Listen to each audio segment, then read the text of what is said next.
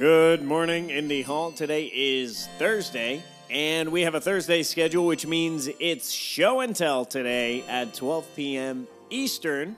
We are welcoming back Gabriel Derrida. Today he has a presentation on practicing nuance, an invitation to deeper living. I can't wait to see Gabe again. Join us then. Now, here's something useful.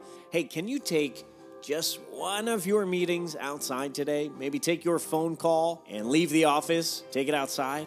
I recommend it. You should do that. Here's something a little less useful.